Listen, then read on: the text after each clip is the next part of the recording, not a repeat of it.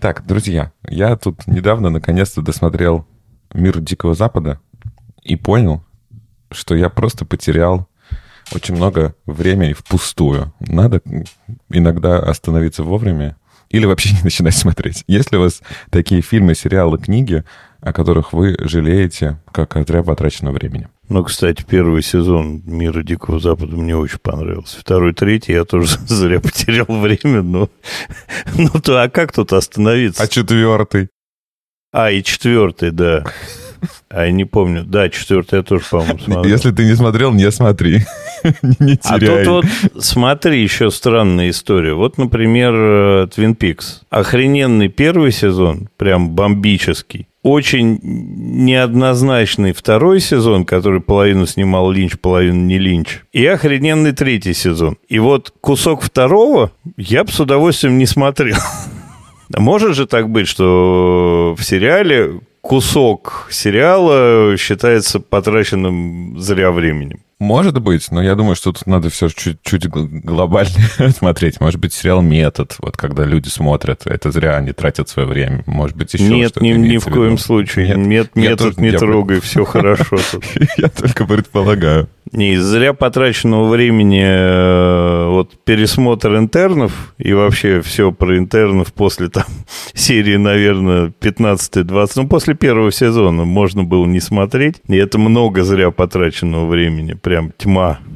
Не, ну по сериалам они вообще такие не самые, не так, чтобы сказать, что это время полезно проведенное. Но вот я сейчас смотрю, например, э, сериал «Готэм». И вроде бы Сериал-то хороший, там все это самое, все, все, все как положено, все как в комиксах. Но, сука, я устал уже. Я вот устал, но не могу его не смотреть, но чувствую, что это не так, чтобы самая обязательная штука, и можно, наверное, его и не смотреть еще. Я сейчас посмотрел 24 серии, а их, сука, 100. И вот я думаю, мне осталось 75 по 45 минут. И я чувствую, что это будет зря потраченное время. Ну, ты как-то ежики кололись, но продолжали смотреть Готэм. А ну тут же как? Тут же интересно узнать, чем все закончится. Они все воскрешают, все еще чего-то. Какие-то новые герои появляются, новые злодеи. Очень прикольная штука-то. Я не могу не сказать. А просмотр новостей целым субботним днем считается зря потраченным временем? Да. Но это интересный сериал был, да. Но, но как будто бы «Хобби туда и обратно» мы уже читали и смотрели.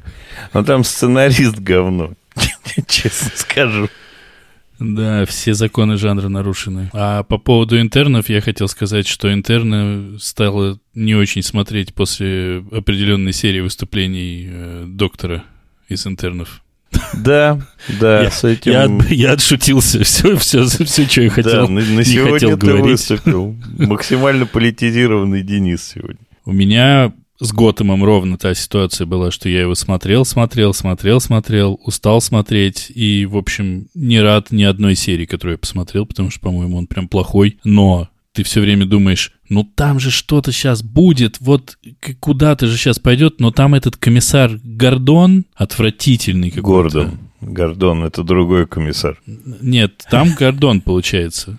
И пингвины какие-то все, все это какое-то такое... Заткнись. Что? Заткнись. Все Что? хорошие там, все очень классно. Что ты херней-то страдаешь? Люди тебя послушают и не будут смотреть Готэм 100 серий. Денис хочет, хочет освободить тебе 75 часов, чтобы он... ты занялся чем-то полезным, но нет, ты Он не, не на те кнопки давит. А, я знаю один сериал, который я считаю просто наглухо потраченное время. Первый сезон а сериала снят по книге очень известной. Там дело в Индии происходит. Да-да, я согласен. Я согласен. Шантарам У меня это в разделе, когда книги я буду называть, у меня там это еще записано. Полностью поддерживаю. Кто Заткнись. Я, я сегодня спешл? всем так буду, заткнись. У меня сегодня такая не, позиция. Не знаю, с книгами у меня такого точно не может быть, потому что я и хорошие-то книги не дочитываю, не то что уж, которые мне не нравятся. Ну, то есть прямо, чтобы я себя мог заставить читать то, что... Нет.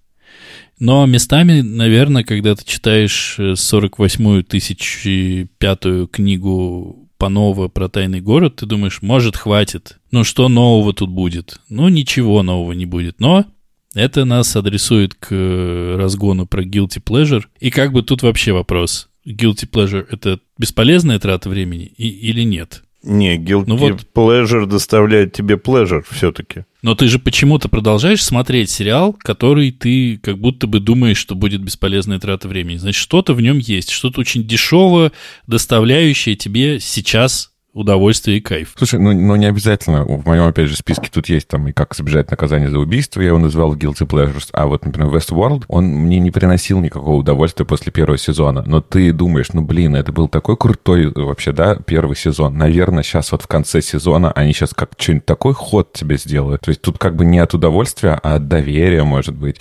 И вот, не знаю, не, не- согласен, что это часто соотносится, но не, не всегда. И у меня точно то, что я зря посмотрел, это под куполом и 11.22.63. Ну, То есть все, что плохое, мы можем еще тоже отнести к вот этому э, впустую потраченному времени. Это да, это бывает, когда ты не можешь уйти из кинотеатра, например. Когда ты сериал смотришь особенно.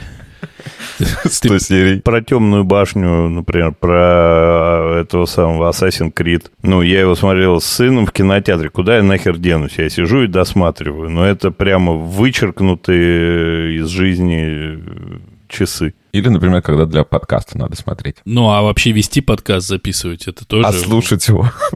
Бедные люди. Да, скатились. Обращаемся к вам, вы все зря тратите время. Займитесь чем-нибудь другим. Я надеюсь, у нас все вырежут при монтаже. Вот это вот сделают, глупость. сделают, сделают голливудскую херню минут на 40, да. Злопамятная тварь. Тварь злопамятная. А, э, а- а ты как? Тоже норм, да. И у меня есть что сказать по поводу Андрея. Давай. Я лично наблюдал, как э, он совершал кощунственные действия, публично причем. Я наблюдал лично, а он совершал публично. Он купил книгу про Таню Гроттер, кажется, дочитал ее в метро, вышел, порвал на части и выкинул в помойку. Значит, я не прочитал ни одной книги про Таню Гроттер. Я мог ее взять и начать читать, но я не прочитал ни одной. Ну, значит, Я это было про Полли Тоттер, Молли Шмоттер, Хрели. Полностью я не Грёттер. прочитал ни одну. Я точно помню, какая бы это ни была книга, а уже можно не мешать мне, чтобы я меньше монтировал, наверное, потом, да, не влезать со своими рассказами того, что ты делал в своей жизни, но ты порвал книгу просто со словами «это невозможно читать» и выкинул. Но вполне могло такое быть. Видимо, ты в этот момент подумал, кажется, я немного зря потратил время Деньги. и деньги. Но у меня, если говорить про чтение, я проигнорировал все твои предыдущие слова. Я привык. Очень часто бывает так э, с бизнес-литературой, которую ты читаешь, ждешь там чего-то важного, интересного, ждешь, ждешь, ждешь, до конца книги ничего не находишь, и это прям обидно, потому что если с художественной литературой можно понять, да, сюжет, что там тебя ждет в бизнес-литературе, ты хер поймешь сюжет, и все ждешь, когда же автор скажет что-то важное. А он, сука, не говорит до конца книги. И все, это дочитал, ну, и зачем? Такие бывают. Да, бывает очень много. И self-help, ну, это тоже как бы как часть нон- нон- бизнеса и нон-фикшена, это правда. Self-harm. Бывает. Да, self-harm, да. Ты как бы ты читаешь self-help и наносишь self-harm, так получается. Там, там очень часто Ладошкой. какая-то одна, одна такая мысль, которую просто на, на 300 страниц намазали тон- тонким слоем, и ты прям, конечно, потом жалеешь об этом. Точка. Запускай шарманку.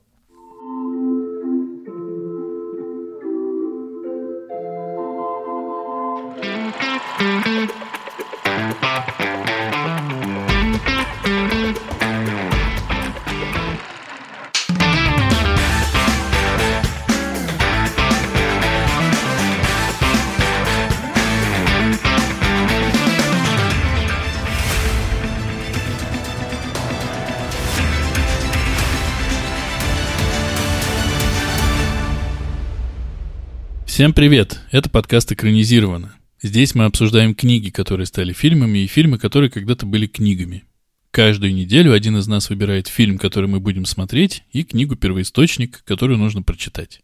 Кино должны посмотреть все, а книгу должен прочесть выбравший. Но могут и остальные. Очень важно. Обсуждаем мы все и со всеми спойлерами. Меня зовут Денис, и, очевидно, я непобедим. Меня зовут Андрей, и, очевидно, я не боксер. А меня зовут Артур, и предел моих мечтаний — это робот-пылесос. Красиво. Как всегда. Сегодня мы с вами обсуждаем американский научно-фантастический семейный драматический фильм режиссера Шона Леви, вдохновленный рассказом Ричарда Мэттисона, небезызвестного нам, который называется «Живая сталь», а рассказ называется «Стальной человек». Нормально сказал? Пойдет? Принимается? Отлично. Да. Что с тобой сделаешь-то? Не переговоришь Лучше на что ты был способен. Сегодня. Всегда. Это был мой выбор, поэтому я и расскажу о рассказе. У нас э, ведутся споры, кстати, возможно, даже в чате будет, э, если наша редакция придет к какому-то решению, возможно, у нас будет голосование с обсуждением, нужно ли нам в подкасте оставлять пересказы полные того, что мы читаем и смотрим, но пока решение не принято, да и произведение не самое длинное, рассказ. Так вот, два человека везут робота на робобой по жаре. Сильно старого робота, да и они сами не очень новые. Робот по дороге пытается развалиться. Парням, мужикам этим нужно сильно заработать деньги, хоть чтобы поесть. И они приезжают биться роботами в специальный боксерский зал для бокса роботова.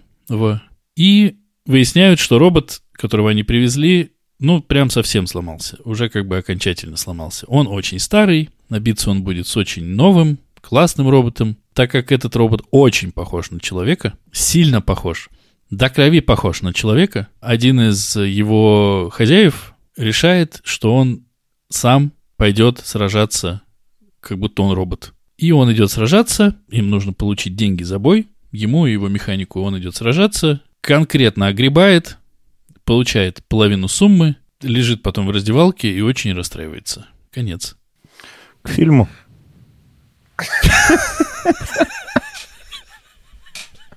Но надо переходить. Получается, все. Ну, отличный, отличный пересказ рассказа. Я вообще хотел поговорить чуть-чуть про Ричарда нашего Мэттисона. Он у нас пока, я так понимаю, лидирующий автор в нашем э, подкасте, получается. Мы обсуждали дуэль по нему, мы обсуждали «Я легенду», мы сейчас обсуждаем «Живую сталь», нам осталось обсудить, куда приводят мечты, невероятно уменьшающийся человек, человек Омега, ледяная грудь. Ну, в общем, чуть-чуть осталось. Как так получилось-то? Я предполагаю, что у вас в детской библиотеке была книга с его рассказами.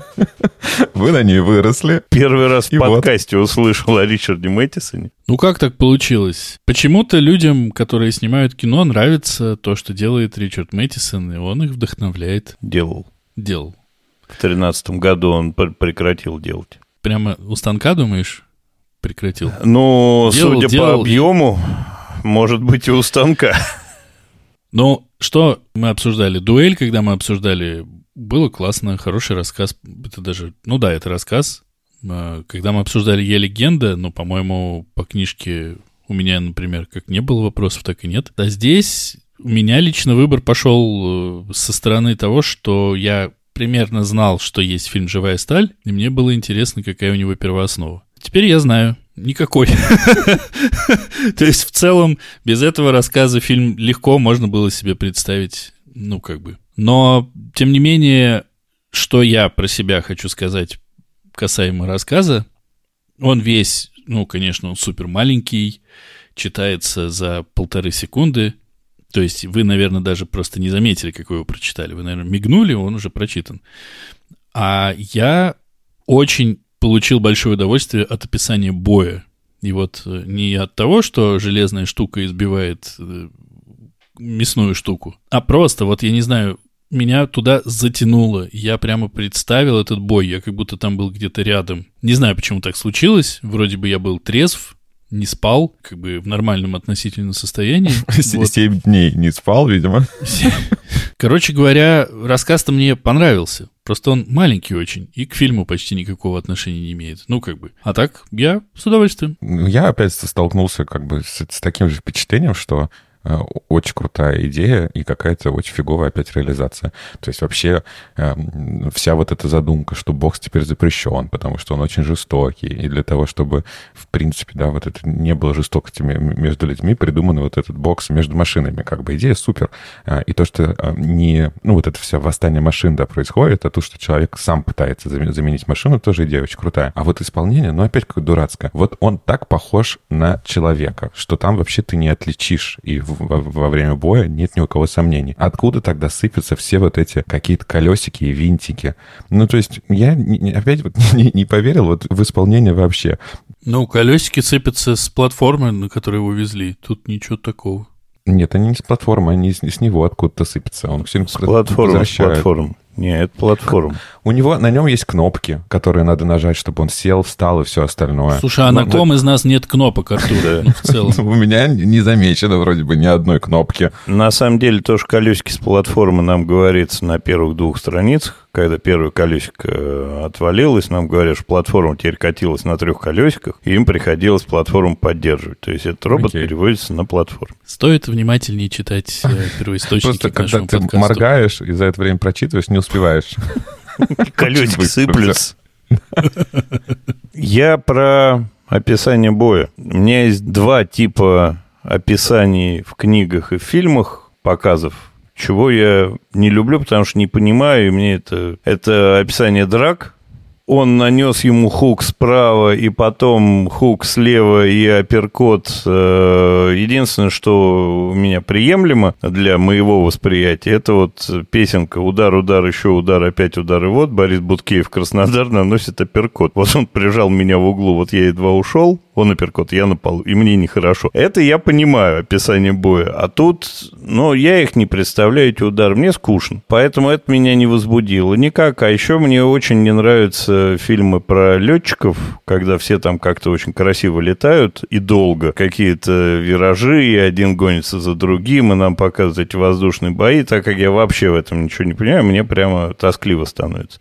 Но вот эти вот э, описания вот этого вот боя, оно меня стригерило, я вспомнил рассказ Джека Лондона, который мне очень нравился, «Мексиканец». Там тоже про бокс, тоже про всякие, всякие большие сложности у боксера. Как-то вот у меня почему-то объединились два этих рассказа, и я вроде это дочитал, вспомнил мексиканца как-то, и у меня какие-то остались нормальные ощущения, хотя рассказ, ну, в целом, на мой взгляд, ни о чем действительно. То есть, либо нужно было какую-то мысль донести. Но она тут простая и понятная, что когда очень хочется кушать, можно и выйти на арену и побиться вместо робота. Может, там какая-то другая, более серьезная мысль, но я ее не увидел. У папы у нашего был любимый спортивный комментатор, Александр Беленький. И папа мне как-то рассказал, почему он его так полюбил, потому что, во-первых, мужик очень круто разбирался в боксе.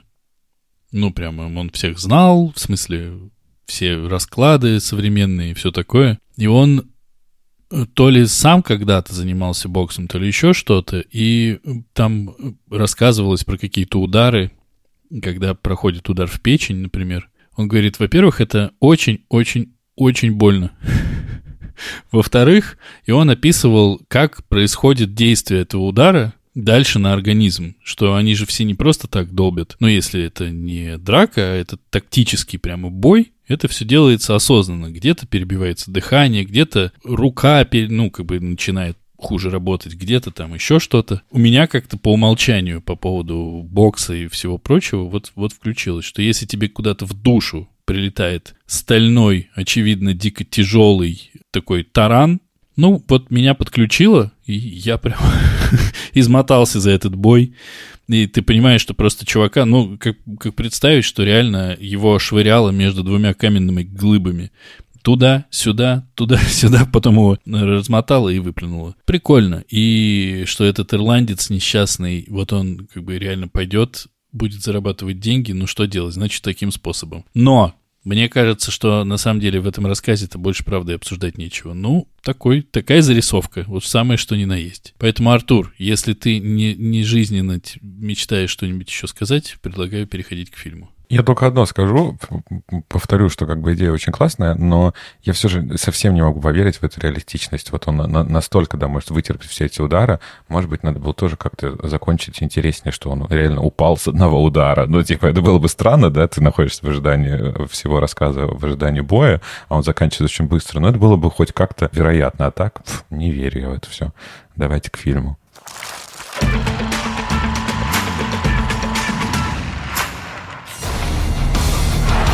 Know you're bringing him home in pieces, right? Whoa, whoa, whoa! He's smaller and weaker, and he's gonna get his ass kicked.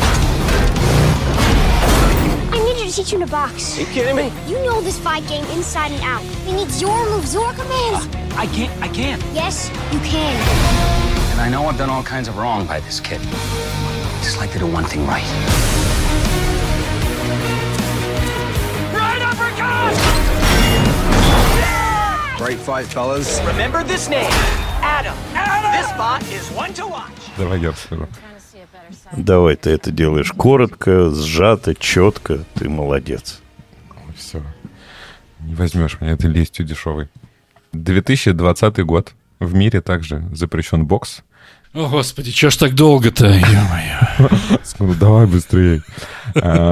Э, и, э, но происходят бои тоже с огромными роботами. Наш главный герой, его зовут Чарли, он бывший сам боксер и сейчас находится полностью в долгах, прячется от разных преступных э, чуваков, которых позанимал деньги, и все время пытается купить новых роботов, чтобы выставить их на бой, но всегда очень сильно переоценивает возможности этих дряхлых роботов, которые у них есть, и поэтому чаще всего проигрывает, и его долг только увеличивается. И в один момент он узнает, что его бывшая жена, которую он уже забыл, умерла, и у него остался сын. И он даже не уверен, сколько лет этому сыну, оказывается, что ему 11, и ему надо явиться в суд и как бы отказаться условно от опеки. В суде он узнает, что сына хочет забрать сестра его умершей жены, но они просят, чтобы ребенок остался у него до августа, потому что они уезжают в какую-то дорогостоящую поездку с мужем. И он пользуется этой ситуацией и договаривается, что он согласен на это, но за 100 тысяч баксов он готов присмотреть вот лето за, за собственным сыном. Дальше у нас, конечно же, идет вся вот эта вот стандартная мелодраматическая фигня, как отец пытается, не пытается выстроить а, отношения с сыном, который он никогда не воспитывал, никогда не видел. А, он показывает ему вот этот мир а, запрещенных боев, и сын, конечно же, очень большой поклонник боев, знает всех этих роботов, знает, как ими командовать, вообще во всем этом прекрасно разбирается, увлекается компьютерными играми. И в один раз они идут на какую-то специальную свалку, на которой свозят разобранных роботов, чтобы найти там одну деталь. Вот в этой вылазке сын находит очень старого какого-то супер дряхлого робота второго поколения, а уже к этому моменту там, по-моему, девятое или какое-то поколение есть, и решает его восстановить и тоже выставлять его на бои.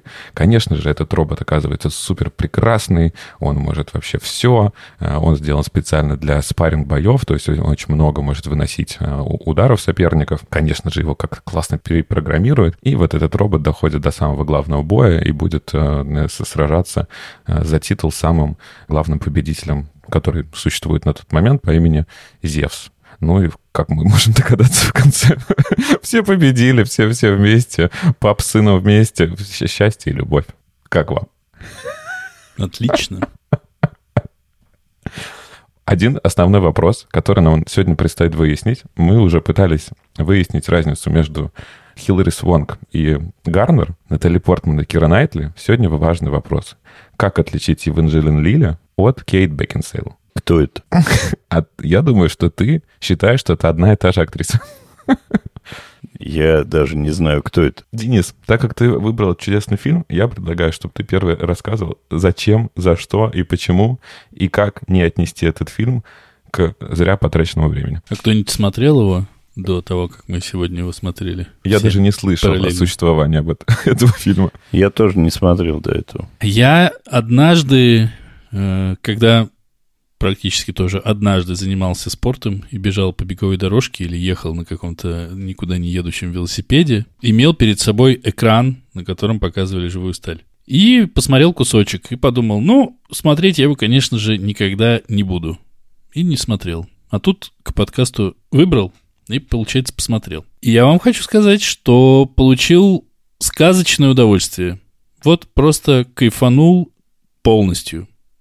Потому что это, когда ты вот даешь себе время прочитать название жанра и вот вообще классификацию фильма, семейный фильм, который, за исключением двух моментов, которые меня немножко смутили, максимально понятно и классно идет туда, куда он должен прийти. Никаких тебе изнасилованных детей, инвалидов, которые живут под землей в гнили и говне.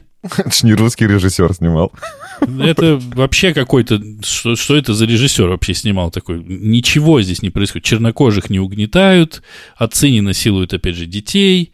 Ну, то есть фильм, по сути, ни о чем, конечно. Но все работает, на мой взгляд, ну уж как минимум на меня, прекрасно. Прекрасно работает. Вот все, за исключением двух моментов. Прямо хочется его на каком-нибудь, ну не то, что прям киноэкране посмотреть, ну каком-то большом экране в субботу вечером в окружении каких-то классных людей, э, ну... В окружении каких-нибудь детей. В общем, я кайфанул. Я кайфанул и от Хью Джекмана, и в особенности от этого парня мелкого, и как он играет. Даже эта дурацкая история с тем, как он скатился, естественно, зацепился за робота, это все ты в моменте принимаешь, если ты все это в моменте принимаешь, то Ноль вопросов. Да, конечно, он зацепился за этого робота. Конечно, это будет робот, который будет всех потом побеждать и станет их другом, и их обязательно проведет через сложные отец-сын отношения к хэппи-энду. Конечно, это фильм, который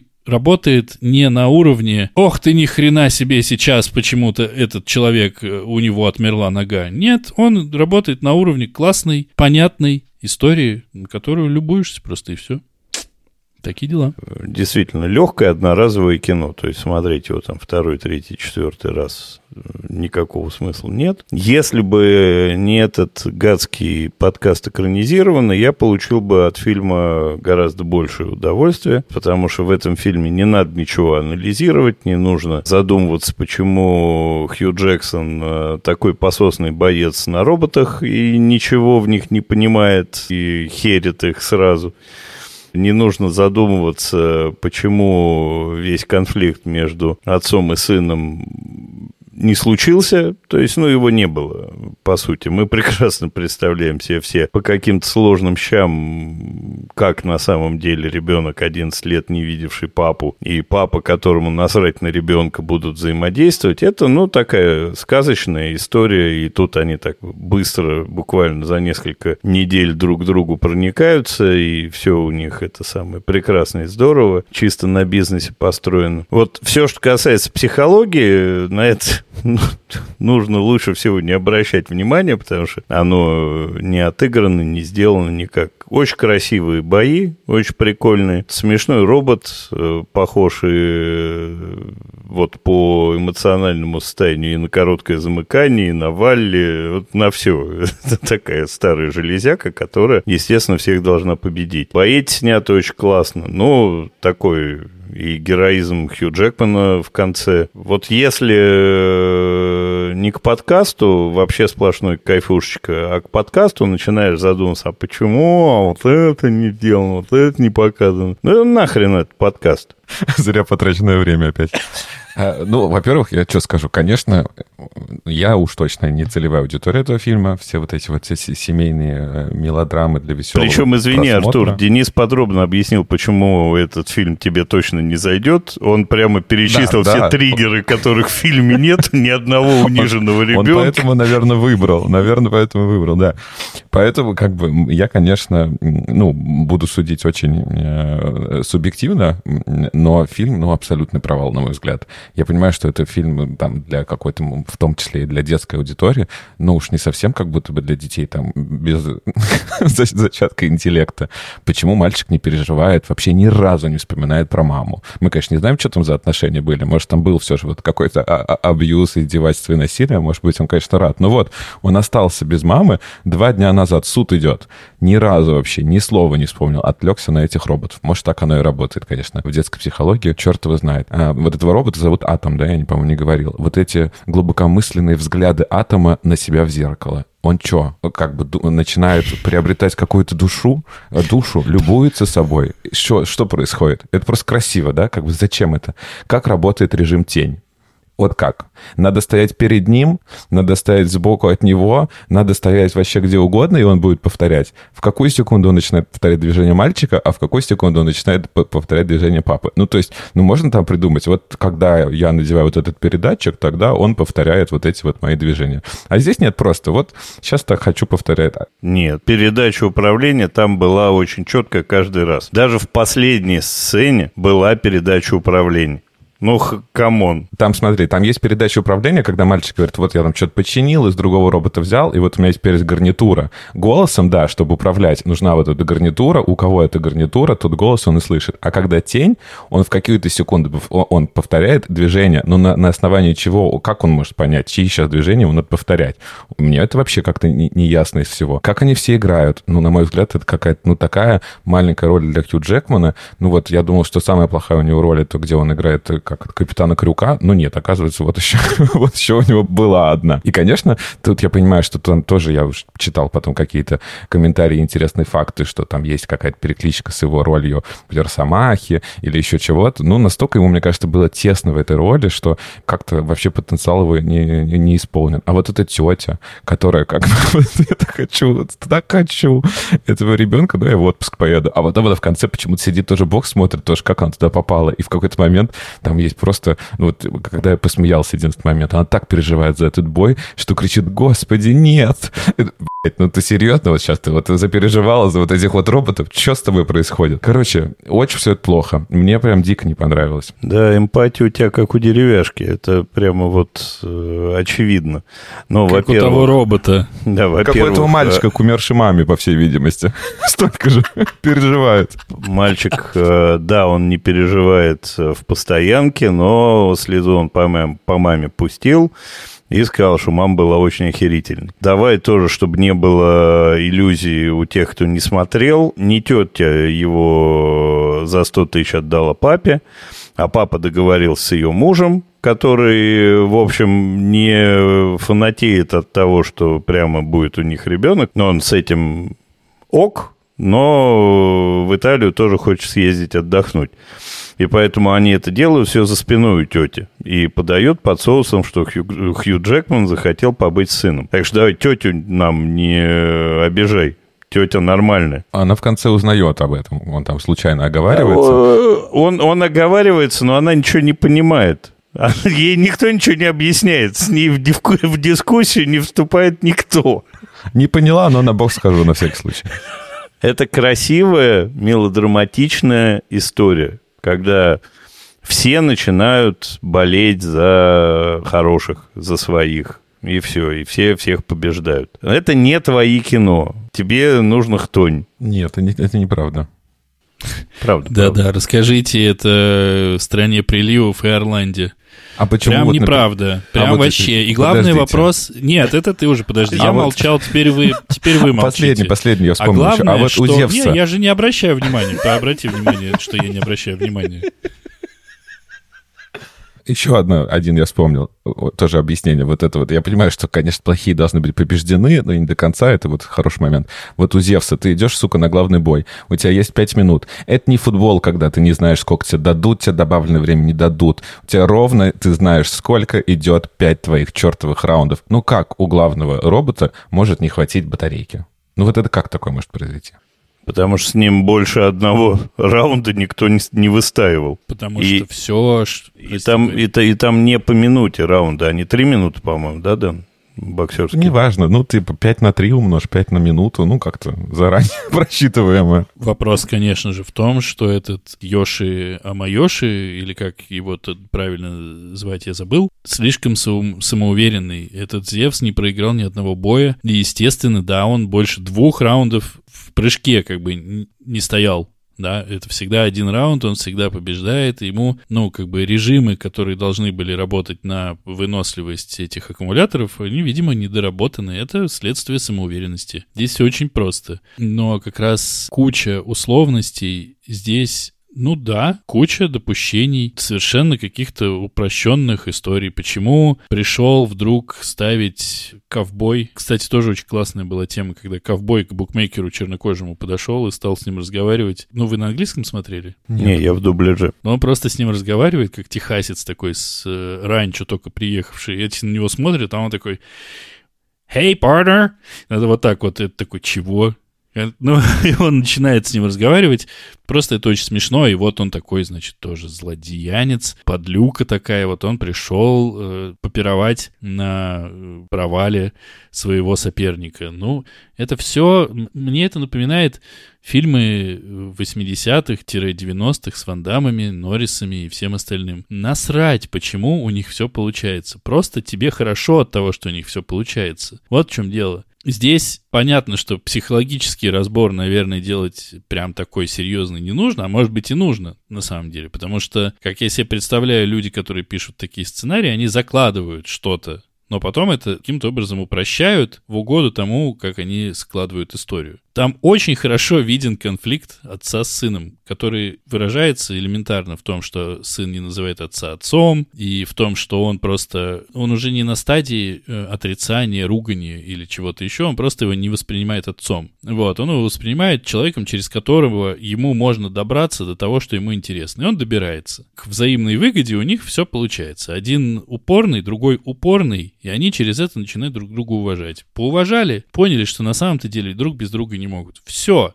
Все максимально просто большими блоками. Ну, кайф. И когда э, Артур э, расспрашивает, почему вот это так, а вот это вот это, я все еще говорю, что давайте вспоминать тогда все любимые Артуром фильмы типа «Орланды» или там «Страны приливов», потому что я больше названий не помню, что мы записывали. А нужно как-то Артура, ну, ну, попытаться Артуру навалять. А, давай, давай опять вспомним. Мы как бы не пытаемся друг друга переуговорить. Ты высказываешь собственное мнение. Я знаю. Но я просто говорю о том, что эта мысль, мне кажется, очень классная. Она когда-то звучала, и, по-моему, даже не один раз. Ты принимаешь или не принимаешь правила игры? Если принимаешь, то этот фильм существует полностью по правилам. Просто это правила таких фильмов. И, ну, действительно, здесь кто аудитория, кто не аудитория, тоже все понятно. Но я вам могу сказать, а у нас же подкаст, который почти никто не слушает, камерный получается, что я расплакался в конце. Не, я тоже. Здесь, здесь вопросов нету. А если ты плачешь, ну, это понятно, это там все просто нужно правильно разыграть, и там какой-то особо слезливый э, пожилой мужчина будет плакать. Но это же тоже труд.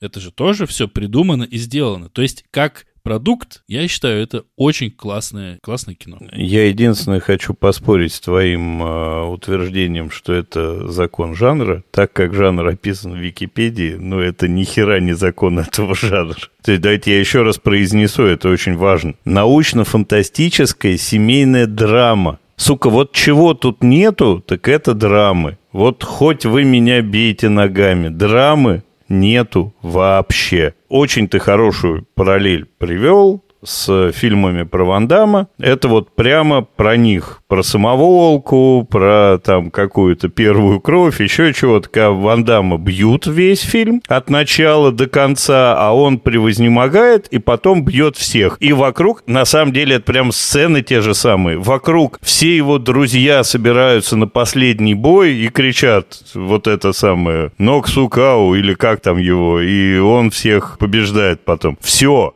это прямо фильм про Ван Дамма. Да, прям пахнуло. И там тоже какая-то драма, просто взяли и напихали туда роботов. Да, вот в этом я вообще... Вот этого жанра, да, но это не драма ни хера. Слушай, ну все же драма, конечно, тут, тут есть. Может быть, она там не возведена до какого-то максимума, но все же мать потеряли, конфликт есть, уходит, не уходит, забирает тетя, возвращается. Ну, как бы драм тут есть. Это все же, правда, э, фильм для младшей какой-то аудитории, этого достаточно. А то, что это как бы фильм про Ван Дамма, да, и это и, и про Сильвестра Сталлоне, и вот это все, все такой, как это, первый, э, мой первый фильм про бокс. Это фильм не для... Нет, я вот здесь, я здесь с тобой, кстати, не соглашусь ни разу. Это не фильм для младшей аудитории. Ты э, отсекаешь аудиторию, которая просто хочет посмотреть кино, которое просто сделано. Вот меня, например. Я не младшая аудитория, к сожалению, уже лет 30.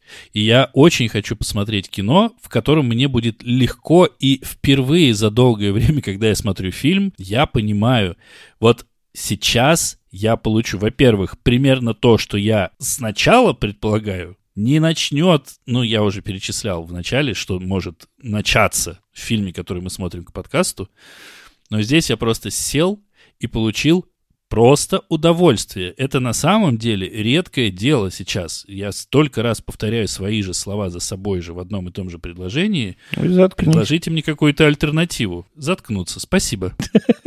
Кстати, маленькое это самое комментарий по поводу детского кино. У него вообще ограничения прокатные от 13. Так что это не так, чтобы детское кино от 12 в Штатах, от 13 в России почему-то. Просто э, я почувствовал, что Артур этим объясняет э, условности, а я бы этим не стал эти условности объяснять. Но равно как и в фильмах с Ван Дамом. Это то же самое, что сказать, что фильмы с Ван Дамом — это типа детские фильмы, потому что... Я не придираюсь к тому, что старый робот, которого выбросили, а, мог стать победителем. Вот это для меня параллель с Ван Дамом, с Рокки, да, и, и со всеми остальными. Все те претензии, которые у меня были, я их объясняю тем, что это, ну, как бы не надо так глубоко ковырять. Это не тот фильм, не тот жанр, да, в котором все это должно быть объясняться. Но это так жанр, потому что это вот от 13. Если это фильм от 18, то, на мой взгляд, ну, все же, это прям какие-то плохие сюжетные повороты, которые, ну, и, и еще хуже делают фильм в моих глазах. Если он детский семейный, ок, пусть живут, я не аудитория. Если он вот для вот такой, оказывается, вот взрослой аудитории, пожилой, я бы даже сказал, ну тогда я что-то не понимаю. Но мы уже с этим давно можем как-то согласиться и договориться. Не, на самом деле просто действительно не всегда понимаешь, что в тебя попадет, потому что я с таким же неудовольствием посмотрел фильм, почему я сказал с таким же неудовольствием, не знаю. В общем, когда я смотрел фильм «Кода. Ребенок глухих родителей», посмотрел и разваливал его у себя в голове, а потом споря с Петей, теми же самыми словами. Здесь все согласно сценарию идет к известной точке, и я ее знаю в самом начале фильма. Но мне это не нравится. Ну, я недоволен был этим Слушай, фильмом. ну, Кода мне как раз-таки понравилось. Это то, практически, я не плакал, но практически. Вот, но тут, как тебе сказать, как будто бы, опять же, в семейных фильмах ты ждешь вот эту предсказуемость. Это, ну, такой жанр, ну, как бы тут э, дети еще не смотрели, как бы, Рокки, Трансформеры, я не знаю, что там, Тихоокеанский рубеж, про вот этих вот всяких монстров. Ну, это нормально, что там есть какие-то еще клише для них. А вот, ну, да, Коде как будто бы эти претензии можно больше предъявлять. Но Кода лучше. Да, как бы... Андрюха, ты смотрел Коду? Рассуди нас. Нет, не смотрел. Но я не скажу, что это можно было бы отнести к э, фильмам, которые потрачено время на них, коду я имею в виду. Но кода мне понравилось меньше, чем... А, просто я э, как бы сюжетно кода тоже как бы не очень, но что есть важно в коде, как в любом классном современном фильме? Актуальность социальная какая-то повестка. Да, это слезовыжималка намеренная, но ты должен смотреть. А этот фильм для чего я должен посмотреть? Чтобы что? Чтобы два часа своей жизни как бы потратить. Ну, код, кода 21 года или 22 года, это 11 года. Ну, а что, хорошо, что тут конфликт отца и детей, что еще? Что ну, роботы просто ты, видимо, все кино, все фильмы смотришь, чтобы проникнуться социальной повесткой. Видимо, в жизни у тебя говна поменьше, чем у всех остальных. Видимо, ты добираешь из кино, а когда тебе показывают не говно, а просто сказку какую-то, тебя это э, раздражает либо говна в моей жизни так много, что мне как раз-таки через кино можно находить какие-то решения этого говна. А смотреть вот это, то, что мне никакой извилины заставляет, никакой нейронной связи не заставляет появиться, я не вижу для этого смысла. При этом кода настолько же не позволяет, ну, не заставляет. И актуальность, я по, по поводу актуальности коды, это тоже, типа, какие бедные, несчастные, глухонемые, которым нет жизни на самом деле. А потом выясняется, что они Андрюх, там просто про глухонемых. Ну, если называется кода ребенок глухих родителей, то я думаю, что это, это следует из этого всего. Давайте коду не будем обсуждать. Не будем, не будем, да, простите. Просто знайте, что Денис прав, а Артур нет, и все. Знаете, что у одного у нас есть вкус, а у другого нет. No comments. Я, чтобы не, чтобы не, чтобы не огрести, я промолчу. Рекомендация.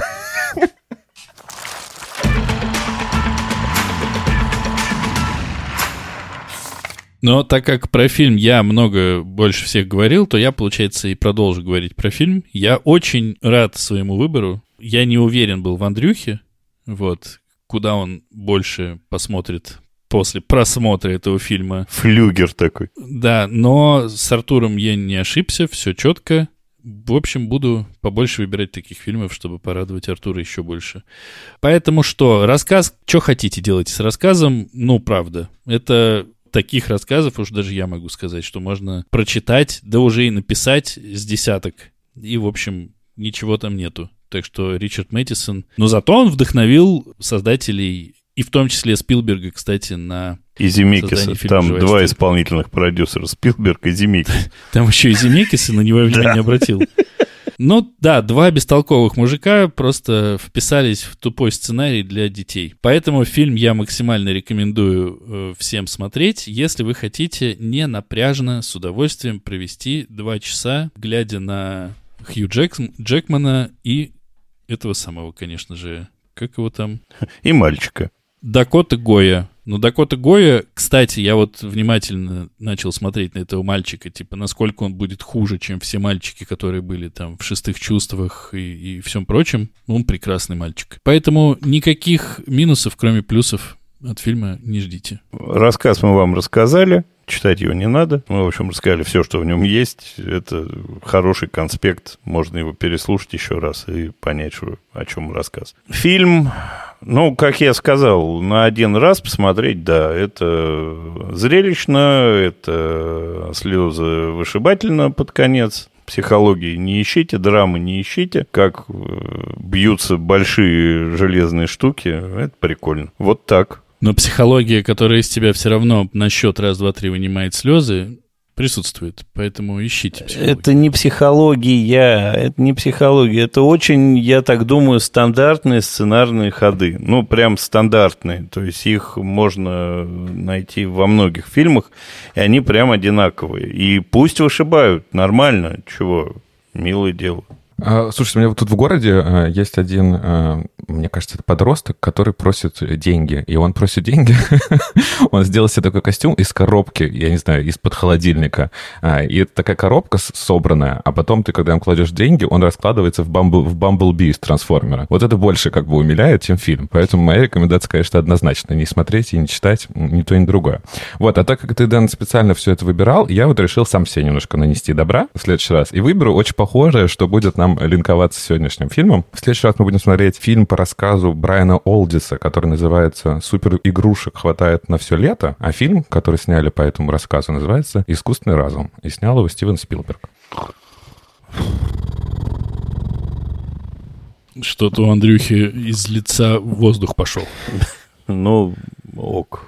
Искусственный разум, так искусственный разум. Я его смотрел просто, и я чуть было его не назвал сегодня среди зря потраченного времени, но я его очень давно смотрел, пересмотрю. Подкаст открывает разные калиточки в разных местах. Андрей Юрьевич, да попрощайтесь. Напоминаю вам, что на Бусте э, продолжается история со спин подкаста экранизирована, доступная всем подписчикам уровня тариф Харрисон Форд и выше.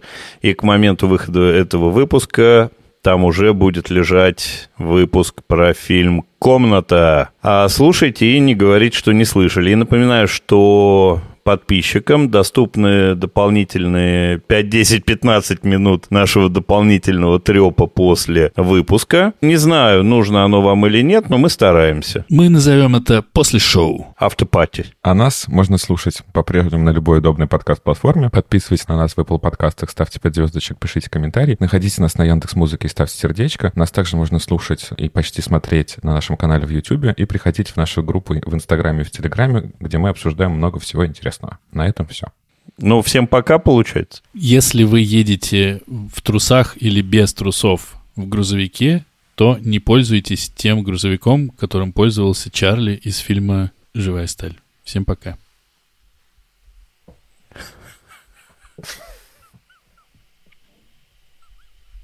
Ну ты урод, а, господи.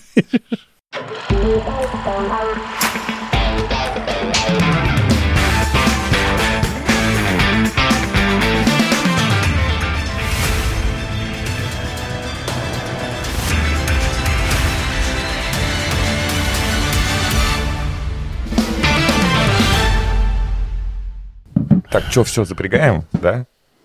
Давай. Давай. Так, друзья, я недавно... Блин, Андрей, ну соберись.